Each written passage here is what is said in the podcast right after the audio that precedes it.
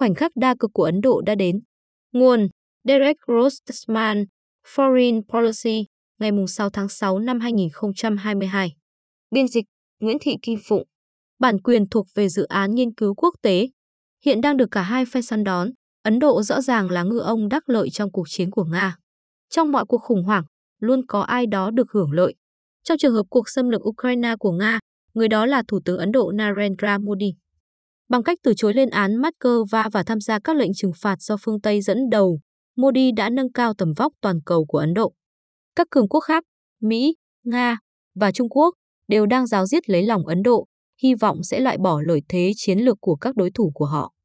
Một khi trở thành tâm điểm chú ý, Modi và chính phủ theo chủ nghĩa dân tộc Hindu của ông chắc chắn sẽ tìm cách duy trì động lực này.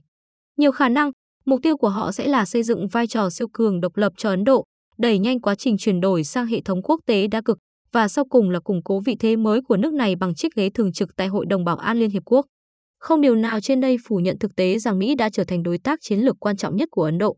Hai quốc gia đã đạt được những tiến bộ lớn trong những năm gần đây. Kể từ năm 2018, New Delhi và Washington đã tổ chức các hội nghị thượng đỉnh thường niên và ký kết nhiều thỏa thuận an ninh mang tính đột phá. Cả hai nước đều là thành viên của đối thoại an ninh bốn bên, Quad, cùng với Australia và Nhật Bản. Tại hội nghị thượng đỉnh quát ở Tokyo vào tháng trước, Modi đã đích thân gặp Tổng thống Mỹ Joe Biden lần thứ hai, bổ sung cho các cuộc thảo luận trực tuyến đang diễn ra giữa hai bên. Đồng thời, New Delhi cũng tham gia khuôn khổ kinh tế Ấn Độ Dương-Thái Bình Dương mới được công bố gần đây của Washington, nhằm mục đích tăng cường quan hệ kinh tế trong khu vực nhưng không ký hiệp ước thương mại chính thức.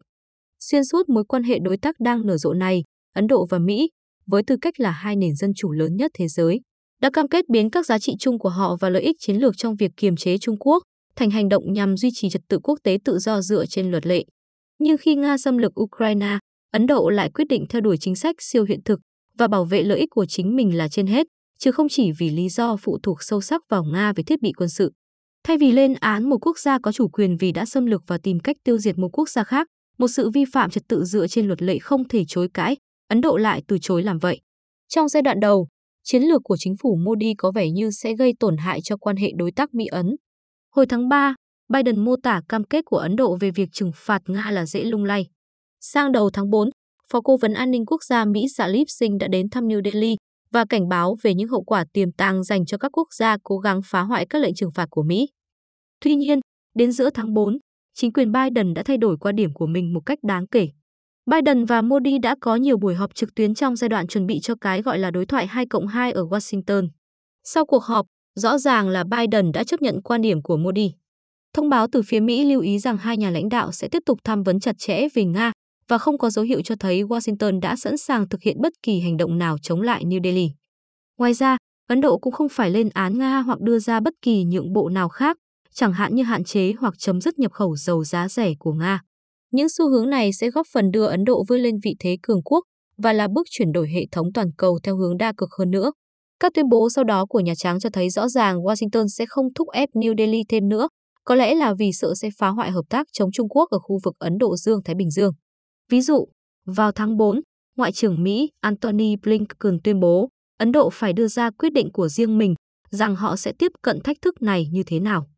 Tại Tokyo vào tháng trước, Biden nói, tôi cam kết đưa quan hệ đối tác Mỹ-Ấn trở thành mối quan hệ gần gũi nhất mà chúng ta có trên trái đất, bất chấp những khác biệt liên quan đến Nga.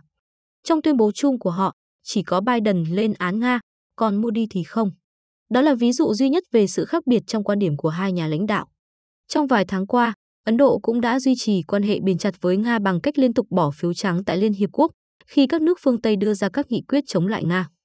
Nga và Ấn Độ có quan hệ đối tác lâu dài từ thời chiến tranh lạnh, khi New Delhi tin rằng Washington đang tích cực ủng hộ Pakistan. Ấn Độ luôn đánh giá cao sự hỗ trợ của Nga, đặc biệt là trong Hội đồng Bảo an Liên Hiệp Quốc, nơi tình trạng lãnh thổ của Jammu và Kashmir thường xuyên được đề cập. Ấn Độ cũng có một lịch sử lâu dài trong việc tận dụng quan hệ đối tác với Nga để chống lại một đối thủ không đội trời chung khác là Trung Quốc, nước mà họ đang có căng thẳng biên giới. Hàng chục năm qua, Ấn Độ vẫn mua vũ khí từ Nga. Theo một ước tính gần đây, khoảng 85% khí tài quân sự của Ấn Độ đến từ Nga. Vào tháng trước, chính quyền Biden được cho là đang xem xét khoản tài trợ quân sự trị giá 500 triệu đô la Mỹ cho Ấn Độ để ngăn chặn việc mua các thiết bị do Nga sản xuất. Cho đến nay, Washington cũng đã thay đổi quan điểm về việc thực thi đạo luật chống lại kẻ thù của nước Mỹ thông qua trừng phạt vì New Delhi đã mua hệ thống tên lửa đất đối không S-400 của Moscow. Điều này cho thấy Ấn Độ đơn giản là quá quan trọng đối với chiến lược Ấn Độ Dương-Thái Bình Dương của Mỹ và người Mỹ vì thế sẽ không chọc giận họ bằng các lệnh trừng phạt. Ấn Độ còn được hưởng lợi từ việc Nga giảm giá dầu và than kể từ khi chiến tranh bùng nổ. Dù Ngoại trưởng Ấn Độ Jaishankar hồi tháng 4 đã đùa rằng lượng dầu Ấn Độ nhập từ Nga trong một tháng còn ít hơn so với những gì châu Âu nhập chỉ trong một buổi chiều. Nhập khẩu dầu của New Delhi từ Nga đã tăng mạnh sau lệnh trừng phạt của phương Tây đối với Moscow. Điều tương tự cũng đúng đối với than, loại nhiên liệu mà dự trữ của Ấn Độ có thể đang thấp đến mức đáng báo động. Ấn Độ chắc chắn biết ơn vì có năng lượng từ Nga để phát triển kinh tế.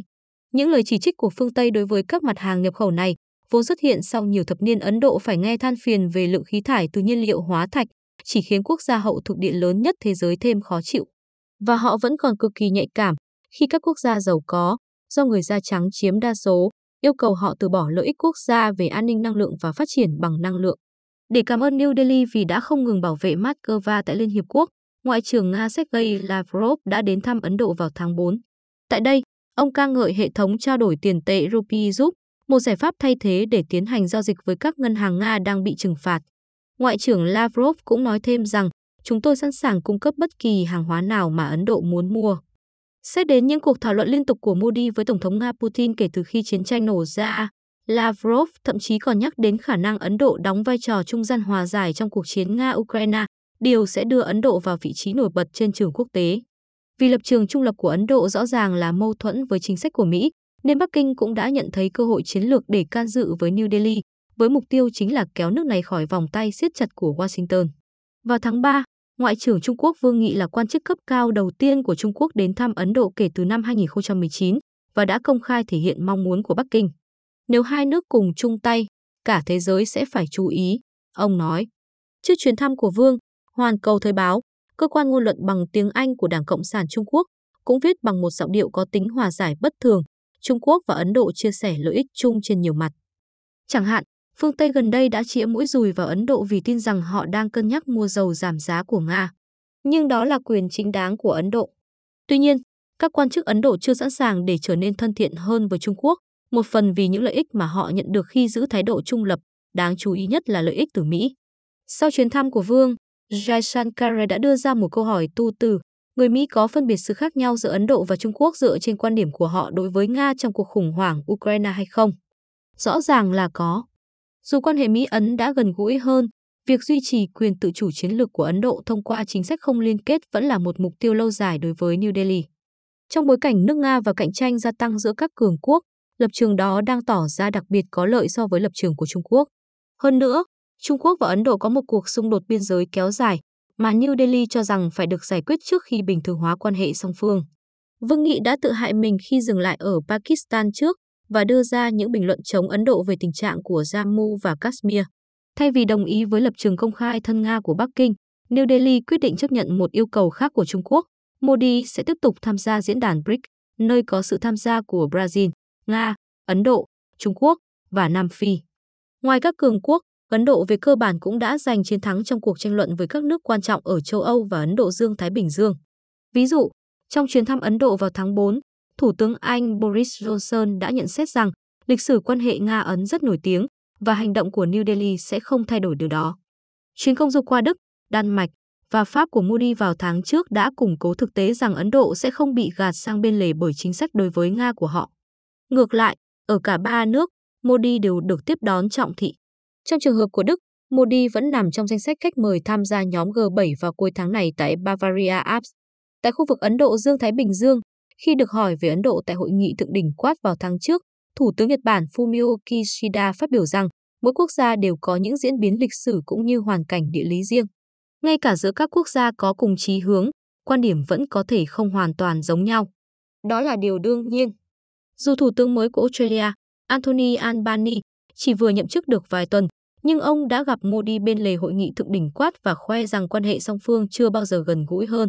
Bất chấp những gì Albany gọi là các quan điểm mạnh mẽ về vấn đề nước Nga được thảo luận trong nghị trình của Quad. Cuộc chiến của Nga ở Ukraine chắc chắn mang lại lợi ích cho Ấn Độ, khi các cường quốc đang ngày càng cạnh tranh với nhau hơn nhằm giành được tình cảm của New Delhi, đặc biệt là Mỹ và Trung Quốc. Ấn Độ cũng đã ngăn chính sách về Nga của mình phá hỏng quan hệ của họ với các đối tác quan trọng ở châu Âu và Ấn Độ Dương-Thái Bình Dương. Những xu hướng này, nếu được duy trì, sẽ góp phần đưa Ấn Độ vươn lên vị thế cường quốc và theo đó, dịch chuyển hệ thống toàn cầu theo hướng đa cực hơn nữa. Điều có thể làm chệch hướng thành công của New Delhi là sự leo thang nghiêm trọng trong xung đột Nga-Ukraine, điều mà cuối cùng có thể buộc Ấn Độ phải chọn phe giữa các cường quốc. Các đối tác cho đến nay vẫn chấp nhận cách tiếp cận xa cách thực dụng của Ấn Độ, có thể sẽ thất vọng khi New Delhi từ chối gánh vác vai trò cường quốc mới nổi của mình. Nhưng trừ phi, hoặc cho đến khi điều đó xảy ra, Ấn Độ của Modi sẽ tiếp tục hưởng lợi từ cuộc khủng hoảng này.